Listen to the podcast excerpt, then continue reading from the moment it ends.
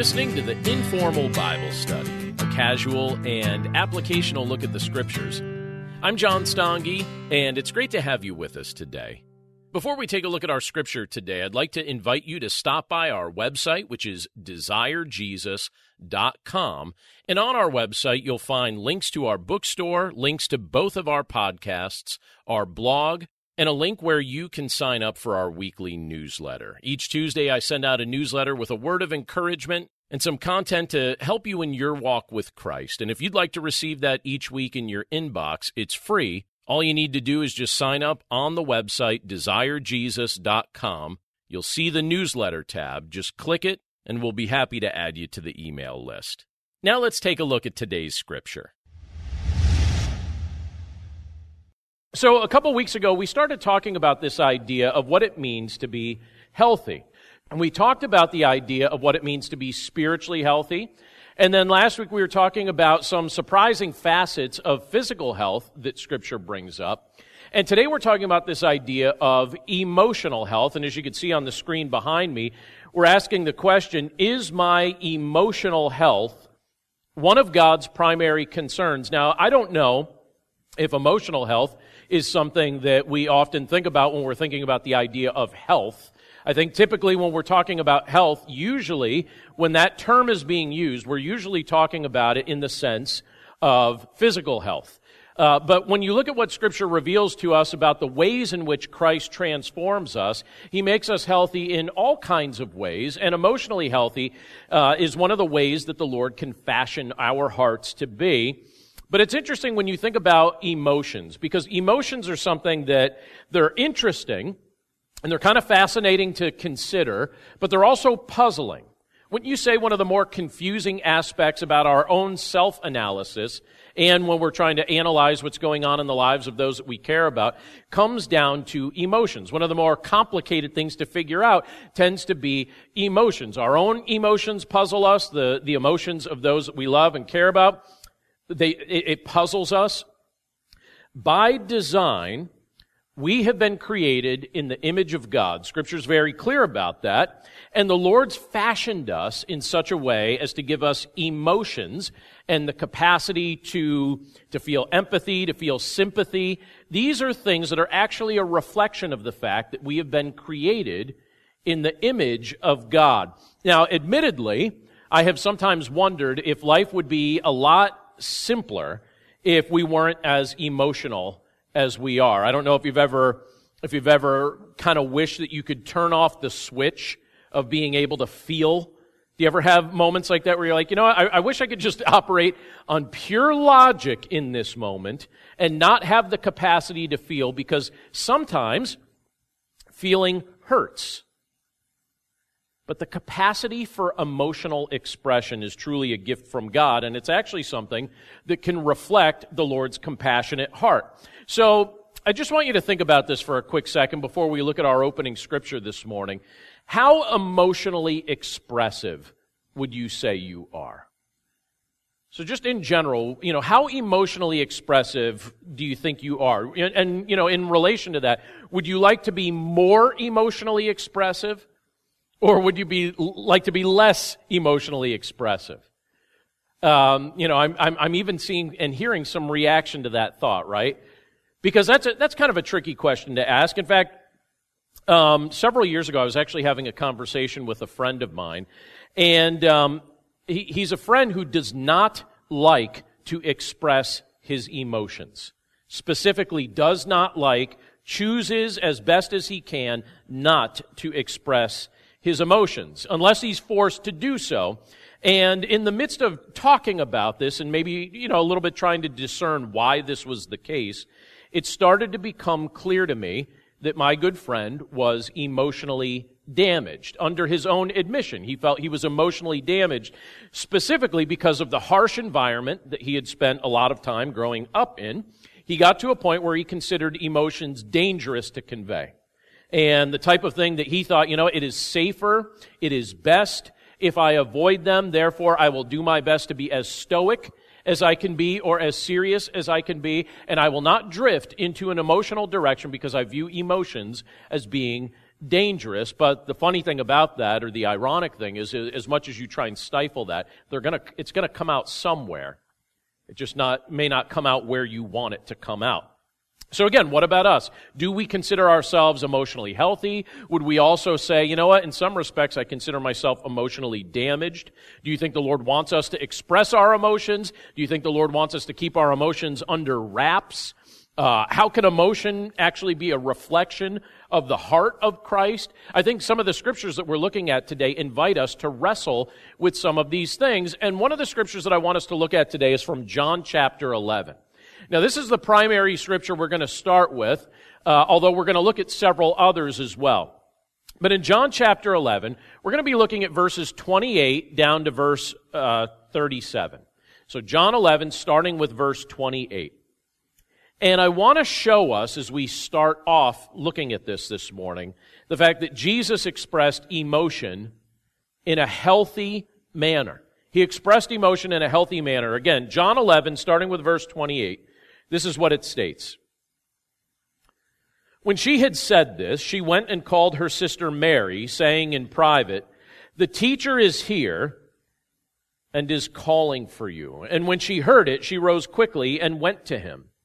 Now Jesus had not yet come into the village, but was still in the place where Martha had met him. When the Jews who were with her in the house, consoling her, saw Mary rise quickly and go out, they followed her, supposing that she was going to the tomb to weep there. Now, when Mary came to where Jesus was and saw him, she fell at his feet, saying to him, Lord, if you had been here, my brother would not have died. When Jesus saw her weeping, and the Jews who had come with her also weeping, he was deeply moved in his spirit and greatly troubled. And he said, Where have you laid him? They said to him, Lord, come and see. And then look at verse 35, this super short two word verse. But in verse 35, it simply says, Jesus wept. So the Jews said, See how he loved him. But some of them said, Could not he who opened the eyes of the blind man also have kept this man from dying? Let's pray. Lord, thank you for the privilege to be able to look at your word this morning, and we thank you for the privilege to be able to spend time together worshiping you and even wrestling with this idea of what it looks like to be emotionally healthy and wrestling with the question whether or not our, our emotional health is one of your primary concerns. So, Lord, we pray that as we look at this scripture and some of the, the companion scriptures to it, that you'd speak to our hearts and help us to understand your will and your desire and your goals and ambitions for our lives as we walk with you. And we pray this all in Jesus' name. Amen. So we just read John 11, verse 28 down to verse 37. And one of the things that you could see in that portion of scripture is that Jesus for sure expresses emotion, but he expresses emotion in a very healthy manner. Now I have to say this. Uh, the more I read the gospels, and I don't know why I've gotten into this habit, but I've noticed this pattern, and it, I don't even know if it's so much a conscious pattern as it is an unconscious pattern. But I've noticed that during the summer months, and I've done this for years, I like to spend time reading the Gospels. Now, I try and read through the whole counsel of Scripture, but I've noticed that for whatever reason, during the summer months, I like to read through the Gospels. And so here in the Gospel of John, uh, you see Jesus expressing emotion, and I have to admit, the more I read the Gospels, the more likable Jesus becomes to me.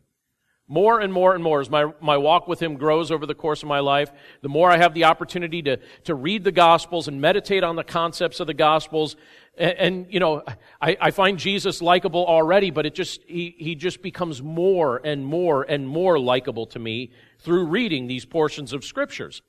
And throughout the Gospels, you have Jesus giving us glimpses of various things. He shows us what it looks like to love. He shows us what it looks like to lead. He shows us what it looks like to teach. He shows us what it looks like to celebrate. He also shows us what it looks like to show compassion. And here in John chapter 11, Jesus also shows us how to grieve. He demonstrates how to grieve. We see this in this portion of scripture. And I think it would be hard to read this account from the gospel of John without feeling some sense of emotion.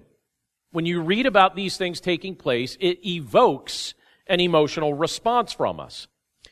What kind of emotions do you tend to experience, particularly when someone you love passes away? I was just reading online this morning that somebody that I know, uh, at age 68, she passed away just the other day. She passed away on Friday. I didn't hear about it till this morning. What kind of emotions do you, do you experience when someone you love passes away? I remember when I was in eighth grade. Do you ever keep a journal at any season of your life? I try to actually as an adult, but it tends to be very intermittent. So sometimes when major things come up, I'll just kind of journal my thoughts about them, but it's, it's not very consistent. But when I was in eighth grade, I made a decision that I was going to keep a journal for that whole year, for that whole school year in particular. And so I did. And what I would do is at the end of most evenings, I would sit down and I would just write out a recap of what took place during the day. And it's kind of interesting to go back. I used to give myself advice like for future me. So I would advise myself on, hey, when you're a parent, do this and don't do that. There's all sorts of excellent counsel in my eighth grade journal, right? But one of the journal entries that I'll never forget is a journal entry I wrote the night my grandfather passed away. And I, I don't remember all the details of what I wrote down, although I can find it and look. But what I remember most about that day's journal entry is that when I was finished writing it, the ink was smearing. And the reason the ink was smearing is because the whole time I was writing, I was writing through tears. And the tears were dripping on the page, and I think I might have been using, you know, like a felt tip pen or something like that because it was making the ink run on the page. And I remember looking at it afterward and thinking to myself, well, you know, I guess I'll remember what I was doing when I go back and reread this journal entry because the ink smeared. And when you look at this portion of Scripture here, you have John's Gospel telling us about some of Jesus' close friends during the course of his earthly ministry. And it tells us here, uh, you, you, see this here, you see this other places in the gospel as well. But it appears that he had a strong friendship with three siblings Mary, Martha, and Lazarus. They were apparently very close friends during this, this portion of time of Christ's earthly ministry. And the scripture tells us, when you look earlier in John chapter 11, it tells us that Lazarus became ill. And when he became ill, uh, Lazarus' sisters, Mary and Martha, they sent word of that illness to Jesus. And as they were sending word of that illness, they actually referred to, to Lazarus to Jesus as he whom you love. He whom you love. That's how they called him, or what they referred to him as. And so the scripture tells us that Jesus went to the village of Bethany to be with these three siblings in the midst of all that was taking place here. But by the time he arrived, and this was all a setup, Jesus knew that this was going to be the case, obviously, and he even declared it before they got there to his disciples. But by the time he arrived, Lazarus had been dead and in a tomb for four days. So there was no ambiguity about the fact that Lazarus was dead. He was dead. It wasn't a mystery. It wasn't, you know, it was clear. He was dead in a tomb for four days. And the scripture paints the picture of, of grieving. It tells us effectively that there was a lot of grieving and people all over the place came and uh, they had come from, from all around to try and help these grieving sisters. They wanted to console them as friends and as associates and maybe even as people that just had a lot of respect for Lazarus. And even though Jesus knew he was about to raise Lazarus from death, the scripture tells us that Jesus also grieved with them. That he wept with them. Doesn't that puzzle you a little bit when you read that portion of scripture? Maybe if you're familiar with this portion of scripture, um, you know, does, does that, did that ever puzzle you that Jesus wept, even though he knew what he was about to do, that he wept with them? Why did he do that? Well, when you look throughout Scripture, you could see this in multiple occasions. You could see this throughout the Old Testament as the Lord deals with the nation of Israel. You could see this throughout the New Testament, particularly as we're told how the Holy Spirit deals with us as the church. Scripture tells us that God grieves. God grieves. That's a puzzling thing, I think, in many respects for us, because don't we tend to think of God as being very serious and stoic sometimes, even uh, like kind of unconsciously, right? We, we think, we, we think of God as just kind of being almost like flatlined on emotion, except when he sometimes gets mad, right? Isn't that, don't we kind of think about God that way? It's not accurate to think about God that way, but we sometimes do that. But when you look throughout the counsel of Scripture, Scripture actually tells us that God grieves. He grieves with compassion toward us. He grieves over the effects of our rebellion against him. He grieves over the natural and supernatural consequences of our sin. Even though we brought those things upon ourselves, he still grieves when he sees us experience the consequences of our bad choices. And those of you that are parents can identify with this because have you not grieved with your children when you've watched them experience either the natural or the, the punitive consequences of their bad decisions? Have you not grieved with them, even if they're little? Doesn't your heart feel compassion for them when you see them deal with the effect or the consequences of bad decisions that they've made? And the Lord clearly grieves over the choices that we, his people, have made. And so in this portion of scripture, we can see Jesus weeping because he loved this family. And he was grieved by their sorrow.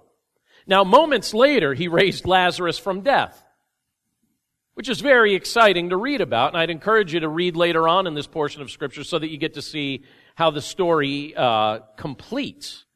But before there would be that celebration, Jesus mourned with those who mourned. He mourned with those who mourned. He grieved with those who grieved. This is a healthy expression of grief. And I wanted to start us off today by looking at that because I think that there's something that we can learn from that.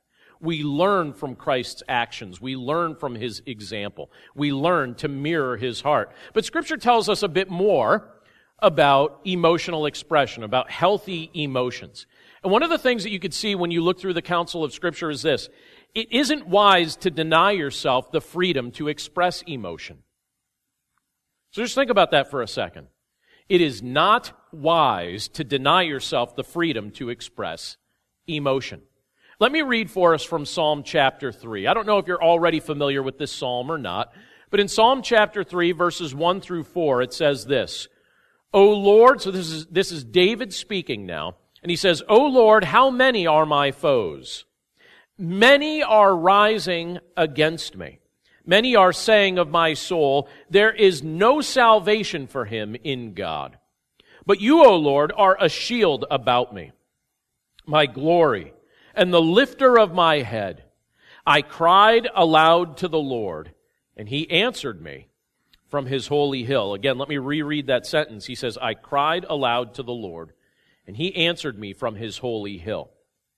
Now, when you take the risk to love somebody, you also take the risk to be hurt by them. You take the risk to love somebody, you take the risk that they might actually hurt you in return. I am rarely hurt by people I have no relationship with. But I'm frequently hurt by those that I've welcomed into my life. And if you take a look throughout the course of your life at those who have either hurt you emotionally or maybe you could say even broken your heart, right? Those that have broken your heart most severely, I think that you would probably have a list that includes family members and friends that you basically treated as close enough to be considered family. Those are the people you have allowed into your life. Those are the people that you've placed in close enough proximity to you that they actually have the capacity to break your heart. And then you read a psalm like we just read from Psalm chapter 3. And in Psalm chapter 3, we see a very emotionally expressive psalm. And the context of what was taking place here, you have an emotionally hurting father grieving over the rebellious deeds of his son, whom he loved. So you have David writing this psalm when he was actually fleeing from his son Absalom. Absalom was trying to overthrow David's leadership. Absalom apparently didn't even care if David was killed in the process. Absalom had soldiers aligned with him and people aligned with him, and he was trying to overthrow David as king and didn't really care what happened to David in the midst of all of this. But at the same time, you have David who still loves his son that's doing this. So Absalom is trying to overtake the kingdom, trying to uh, effectually, you know, just eradicate David. But David still loves his son. He even, even attempts to protect his son's life in the midst of all of this, knowing that Absalom's men would not have hesitated uh, to kill him.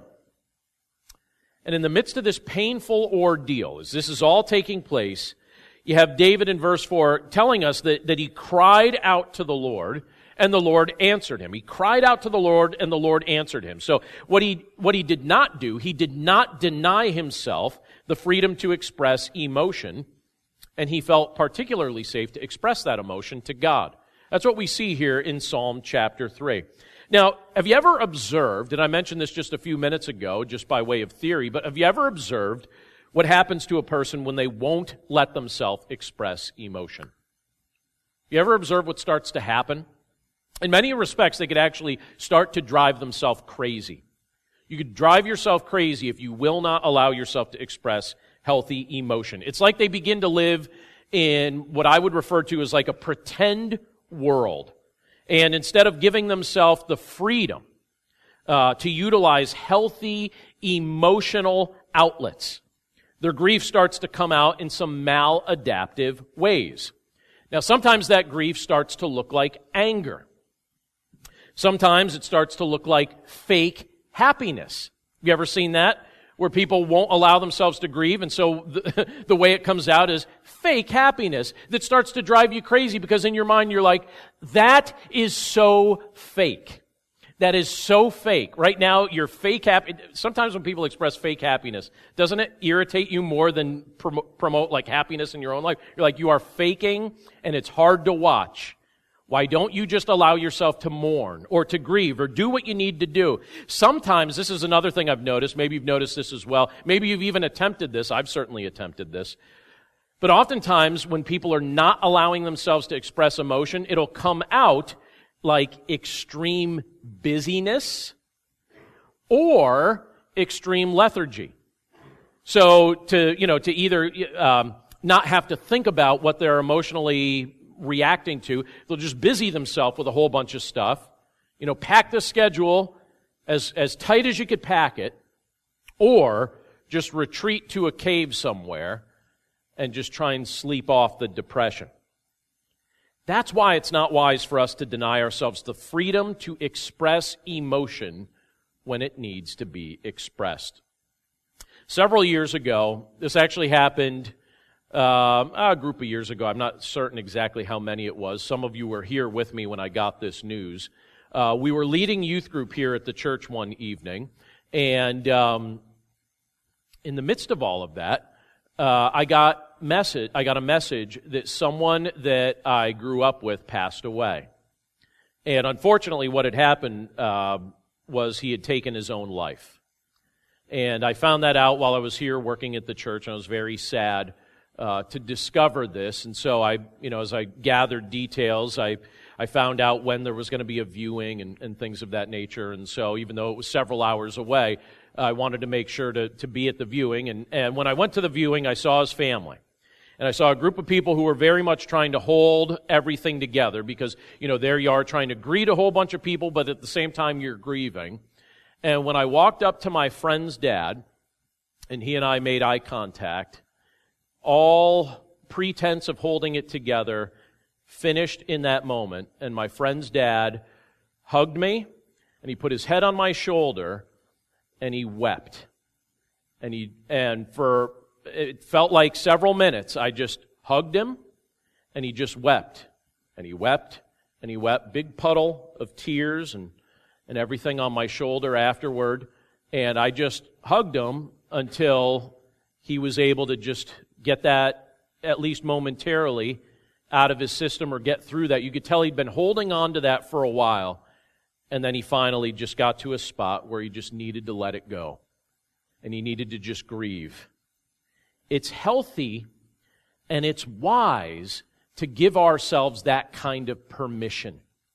It's healthy and it's wise to give ourselves that kind of permission. It is not wise to deny yourself the freedom to express emotion. So you see David saying in Psalm 3 that, you know, that I cried out to the Lord and the Lord heard me. And that's something that I hope we take to heart as we look at a portion of scripture like that as well. But there's something else that I want to point out from God's word today, and that's this. We need to balance our emotions with an accurate understanding of our nature. Now, a while back, we did a study of the book of Jeremiah. We spent a good portion of time looking through Jeremiah, going through most of the highlights, most of the chapters. And there's an interesting statement that's given to us in Jeremiah chapter 17, verse 9. Let me read it for us. In Jeremiah 17, verse 9, it says, The heart is deceitful above all things and desperately sick. Who can understand it? Again, it says, The heart is deceitful above all things and desperately sick. Who can understand it? Now, because we struggle with sin, we're sometimes prone to go to extremes. So instead of expressing emotion in a balanced and in a healthy way, sometimes we're prone to, to become over expressive or over reliant on our emotions. Sometimes we make the mistake of trusting our own emotions more than we actually trust the Word of God. Uh, that's a very easy mistake for us to make. I think we all probably know people who consistently get themselves in trouble because the decisions that they make in life are primarily guided by how they feel in any given moment. So in those moments, scripture is not consulted, logic is not factored in, advice is not sought, and the end result ends up being either chaos or regret. Now, the moment you and I trusted in Jesus Christ, we were given a brand new nature. In that moment, the moment you trusted in Christ, you were given a brand new nature. It's a nature that doesn't sin. It's a nature that listens to the voice of the Holy Spirit. But for the time being, we also have our old nature. So if you're in Christ, you have a new nature, but you still have your old nature. And our old nature, what does it love to do? It loves to sin. It loves to rebel against the Lord. It loves to go its own way. Our old nature likes to ignore the voice of God. Our old nature is not healthy. Our old nature cannot be trusted. And we still have our old nature, and we also have our new nature. And here in the book of Jeremiah, we're reminded that the Lord, He blesses those who trust in Him. So when you read earlier in Jeremiah chapter 17, that's something that the Lord makes abundantly clear in that passage of the book of Jeremiah, that He blesses those who trust Him. But we're also taught here that those who trust their own hearts are setting themselves up for failure because our hearts, apart from Christ, are desperately sick. Our hearts, apart from Christ, easily deceive us. I was listening to the radio the other day.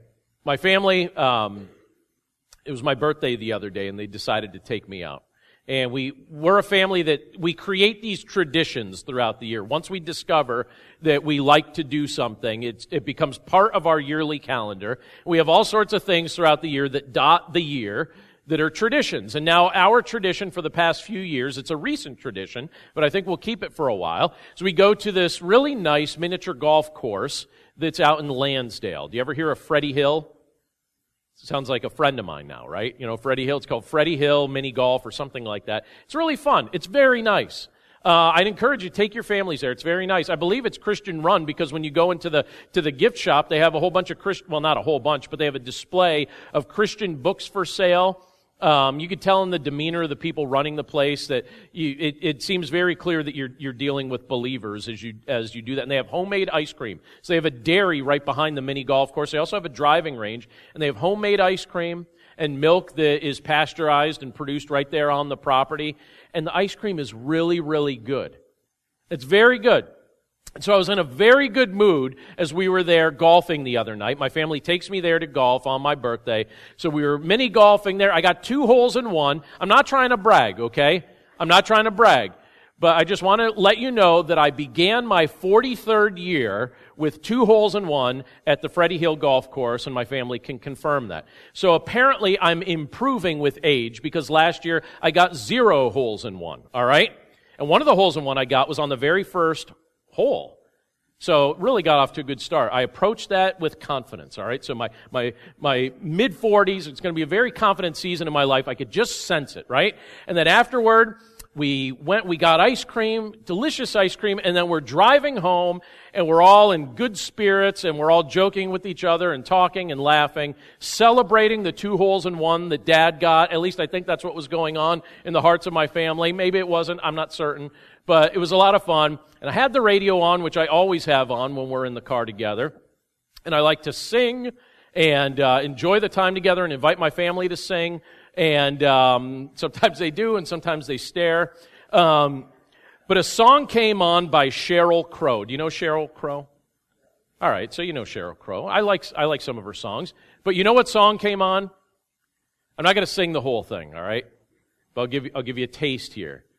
If it makes you happy. What's the next line?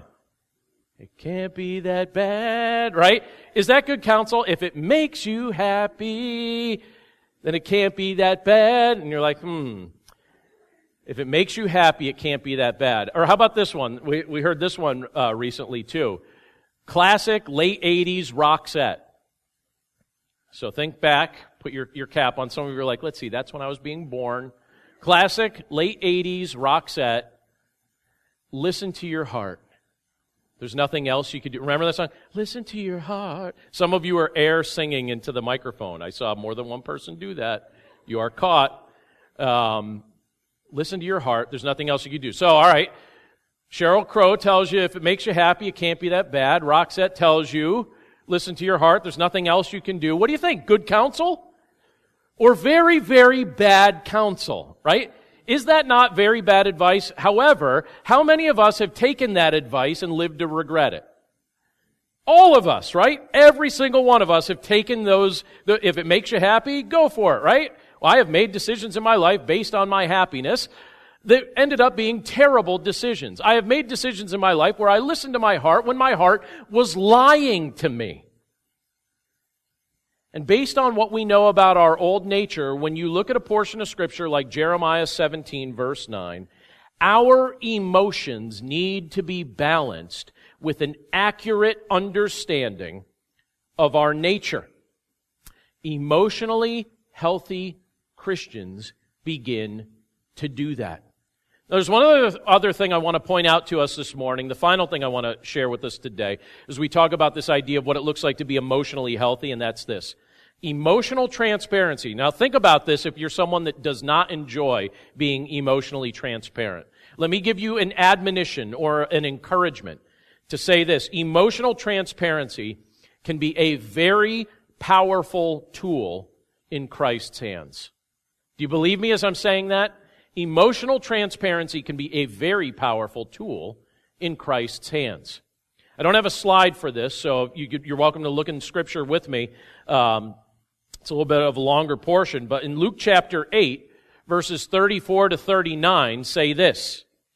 It says, When the herdsmen saw what had happened, they fled and told it in the city and in the country. Then people went out to see what had happened, and they came to Jesus and found the man from whom the demons had gone, sitting at the feet of Jesus, clothed and in his right mind. And they were afraid.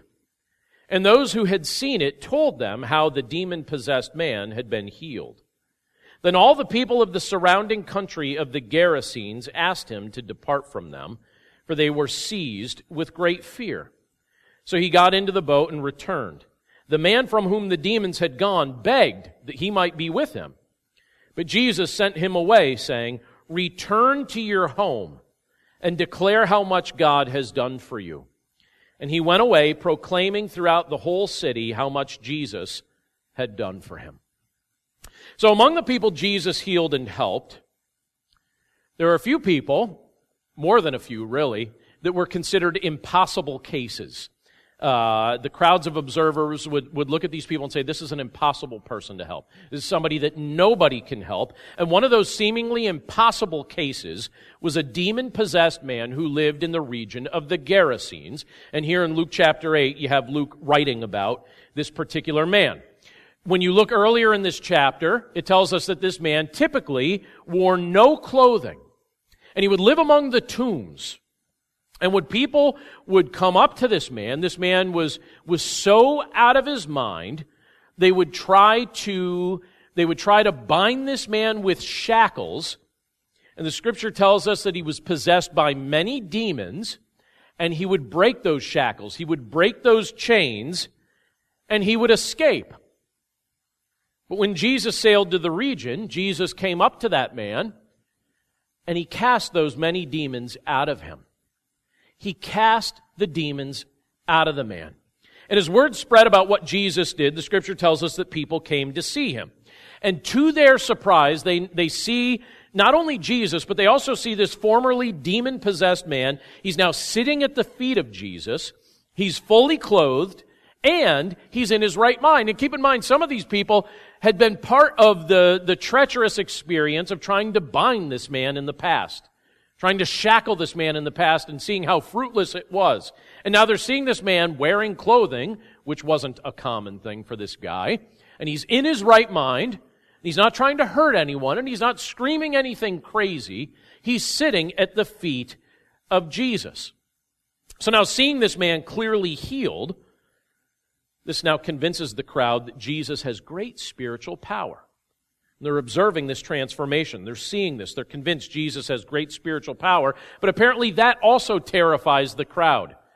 The crowd's terrified as much, if not more, than they were when they, when they used to see this, the guy that Jesus healed acting crazy. Now they're terrified by Jesus demonstrating his divine power. So they actually asked Jesus to leave. It's kind of fascinating. It almost reminds me of uh, what the people of Israel used to do when Moses would come down from the mountain and his face was reflecting the glory of God. And what did people ask Moses to do? Cover that up. You're reflecting the glory of God. Cover that up. We can't look at that. Cover that up. And here, confronted with this divine power, con- confronted with God in the flesh right in front of them, they're like, this is amazing what you did. Please go away. It's amazing that this man's miraculously healed. Please leave us. That's a puzzling response, I guess, in some respects, and maybe not in others. I don't know. But here in this portion of Scripture, they want him to leave. They ask Jesus to leave. So Jesus acquiesces. Jesus honors their request. He leaves as they ask him to leave. But the man that's been healed, what does he want to do? Scripture makes it clear that that man wants to go with Jesus. He's now in his right mind. He's healed of that demonic possession. He's not crazy anymore. And he wants to go with Jesus, but Jesus looks at that man and he gives him a mission. And Jesus tells him, look, your job is not to come with me right now. Your job is to remain here in your home area. And your job is to testify to the goodness that you have been shown. Testify to the goodness of God at work in your life. And so the man listens, and we're told that the man then goes throughout the whole city. He's unashamedly at that point telling others what Jesus had done for him.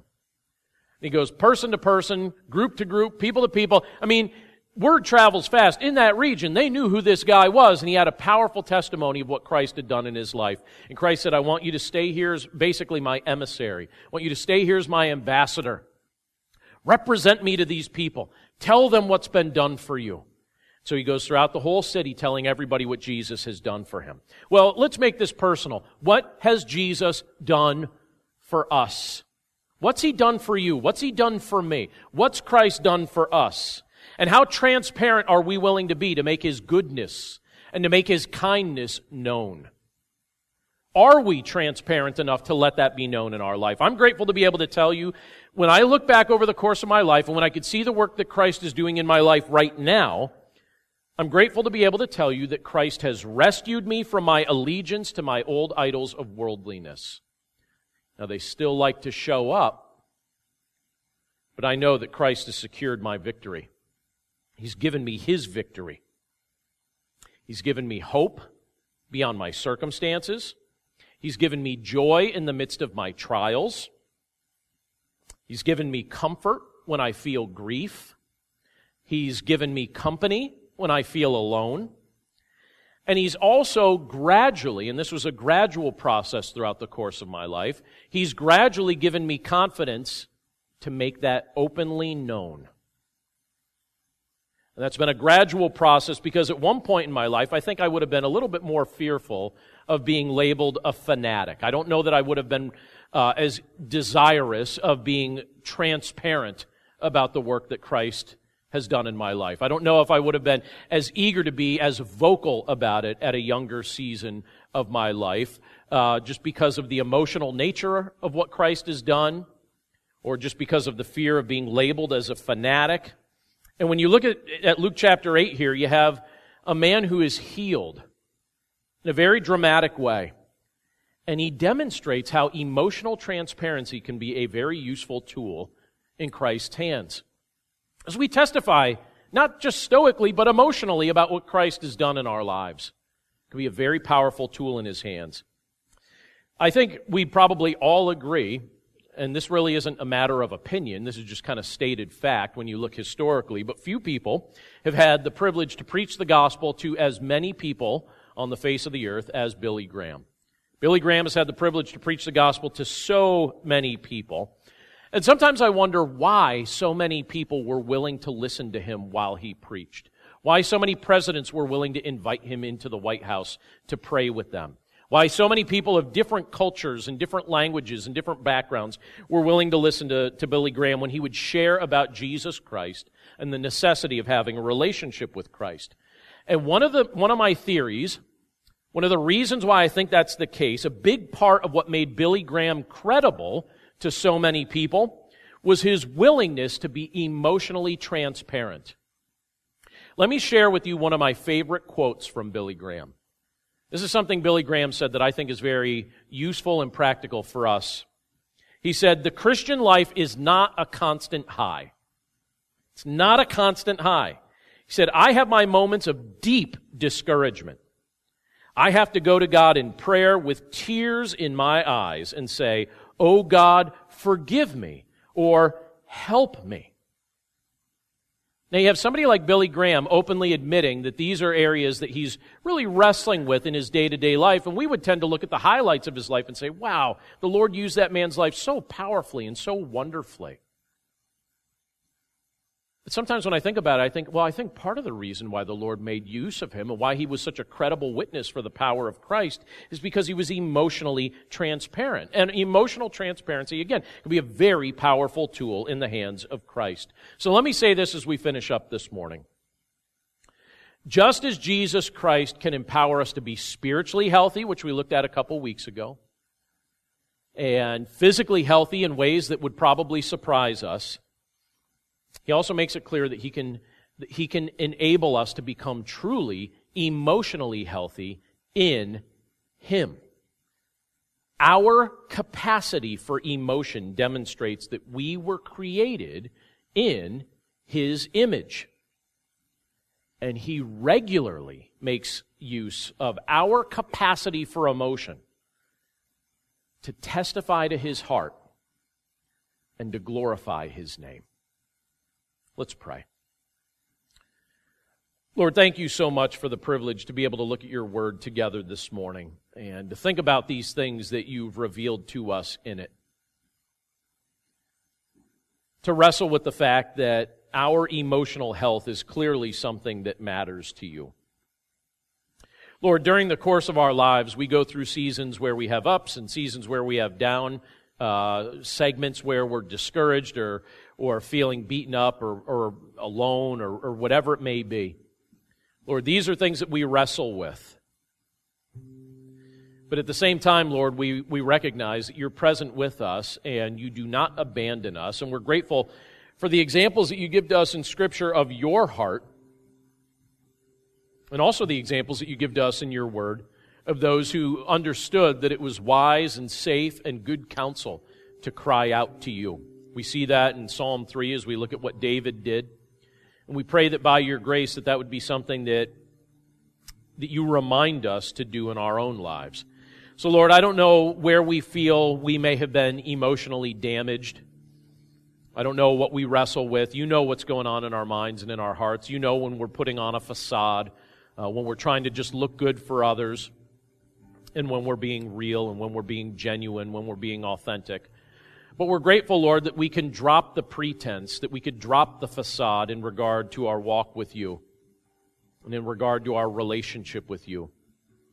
That we do not have to pretend to always be at a high season of life, that we can openly admit that we wrestle with many things because ultimately, when we're openly admitting these things, we're also testing, testifying to the fact that we need the help of your Son, Jesus Christ, in our life. If we're somehow pretending that we are perfect in and of ourselves, that we have no issues and no needs and nothing that we're wrestling with, we're effectively saying that we have no need for the intervention of your Son in our life. And so, Lord, we pray that that would not be the message that we would inadvertently be communicating by by trying to stifle emotion, even though emotion is part of what reflects the fact that you have designed us, that you have created us in your image.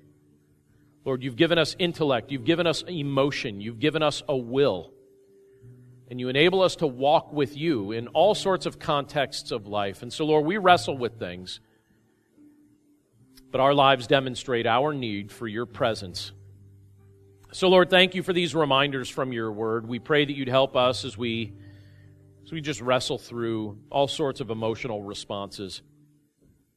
And we pray that by your grace that we would walk in emotional health that we know that you have the power to facilitate. And that as we do so, that we would bring glory to your name. We love you, Lord, and we thank you for all of these things. And we pray this all in Jesus' name. Amen. Thanks again for listening to this episode of the Informal Bible Study. As I mentioned at the start of the episode, we'd invite you to stop by our website, which is desirejesus.com. And if you're not on our newsletter list, be sure to click the link to sign up right there on the front page of the website. But that's it for us today. Thanks again for listening. We hope you have a wonderful day and a wonderful week, and we look forward to catching up with you again right here next Monday. Take care.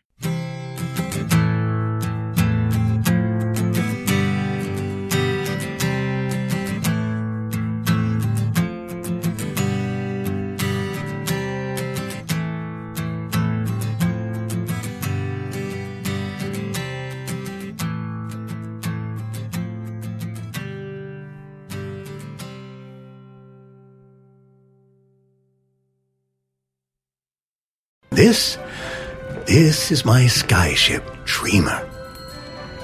My cargo is stories, and our destination, dreams. With Abide Sleep Stories for Kids, you can help your children fall asleep fast and learn about God. To find these kids' bedtime stories, go to lifeaudio.com or search your favorite podcast app for Abide Stories for Kids. You can also download the Abide app for more biblical meditations at abide.com.